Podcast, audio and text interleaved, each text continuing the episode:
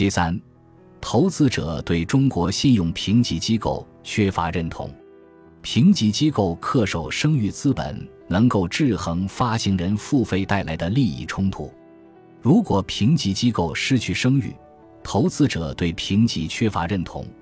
评级就会成为发行人为了满足发债要求的一个大宗商品。债券信用评级实际只是满足监管的制度要求，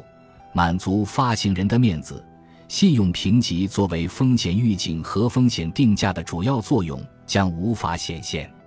二零一五年以前，中国债券市场在监管部门的呵护下，虽有多起违约事件，但尚未出现过一例真正实质违约的案例。政府支持、金融机构兜底等刚性兑付一直存在。二零零六年，中国银行间债券市场发生的首起信用事件“福喜事件”；二零一四年，交易所发生的首例债券违约“十一超日债”违约，最终都完成足额兑付。投资者在无风险的投资环境里，已经有了保本的信仰，基本不用重视信用风险，而更关注利率风险、流动性风险等，甚至有些投资者剑走偏锋。投资高风险的债券以博取高收益。二零一五年以来，受中国宏观经济波动影响，不少发债企业因经营困难而直接导致部分债券出现违约。二零二一年，债券市场违约数额达到一千四百亿元，创历史新高，违约数量大幅增加，刚性兑付被打破。部分投资了高风险债券的投资者损失惨重，投资者越发认识到防范信用风险的重要性。他们对中国评级机构的评级方法的一致性、评级报告内容的完整性、风险揭示的充分性、债券信用等级的准确性等高质量评级形成真正有效需求。但是，最近几年信用评级行业的级别虚高。Triple A 直接违约，在违约前悬崖式下调等糟糕的评级表现，造成投资者对评级机构的评级极度不信任。投资者用脚投票，在投资者内部对评级的需求出现了分化。第一是提高对评级的要求，例如只投资 Triple A 的债券，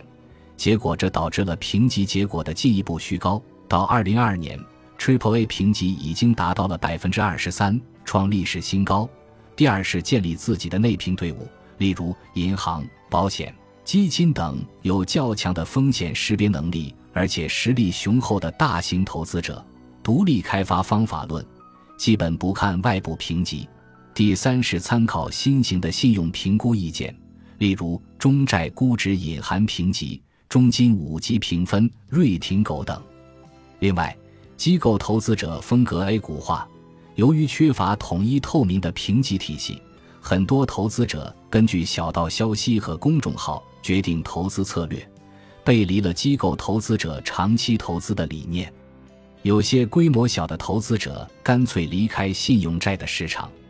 在不被投资者认同的情况下，评级机构的经营重心更放在了发行人市场开拓方面，主要以高评级和低价格作为竞争手段。以吸取更多评级客户，而投资者增加了信用风险研究成本，降低了投资决策效率，也造成中国债券市场发展的不均衡。如民营企业发债难，占发债比率从二零一七年的百分之十四下降到现在的百分之七，发债成本高。评级行业也吐苦水，评级行业地位低，没有话语权。员工没有成就感，很难留住员工。分析师离职率高。根据中国某头部评级机构的公开披露信息，公司员工七百多人，二零二一年离职员工约一百五十人，离职率高达百分之二十。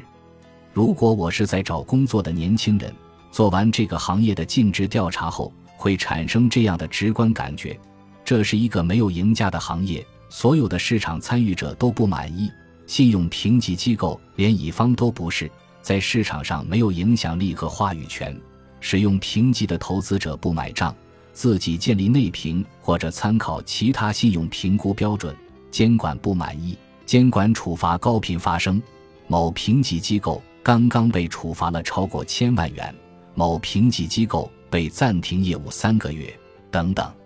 在这种情况下，整个市场呼吁评级机构质量的改善势在必行。